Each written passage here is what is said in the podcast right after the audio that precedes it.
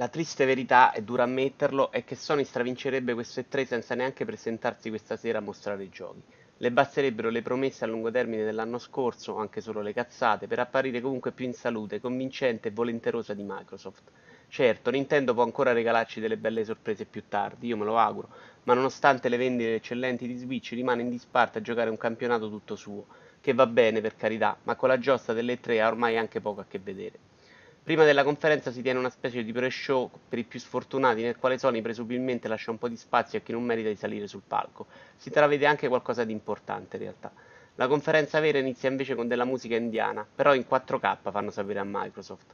Sta baracconata serve a presentare l'espansione standalone di Uncharted, si vede qualcosina di nuovo, sono schermaglie di riscaldamento. Ha annunciato un pacchettozzo anche per Horizon Zero Dawn, pure questo nel 2017.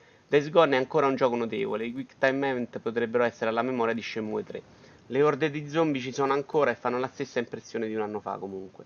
L'Aiden se la mena con la sicumera di un uomo con tre cazzi, ma nessun Kinect, e poi lancia Monster Hunter World, che sarà bruttino a vedersi ma tira più della figa in Giappone. Inizio 2018. Con solo mezzo secondo di leak viene annunciato uno Shadow the Colossus su PS4. Di Marvel vs Capcom Infinite frega una sega, esce a settembre.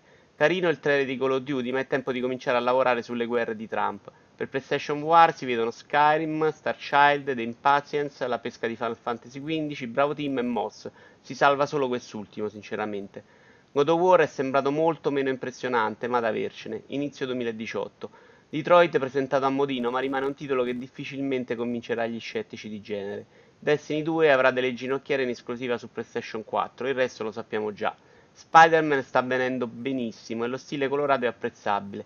Tanto tanto bello anche se nella fase mostrata i QTE sono troppi, ma 2018 pure lui purtroppo. Finita con un po' di amaro in bocca, a dire il vero.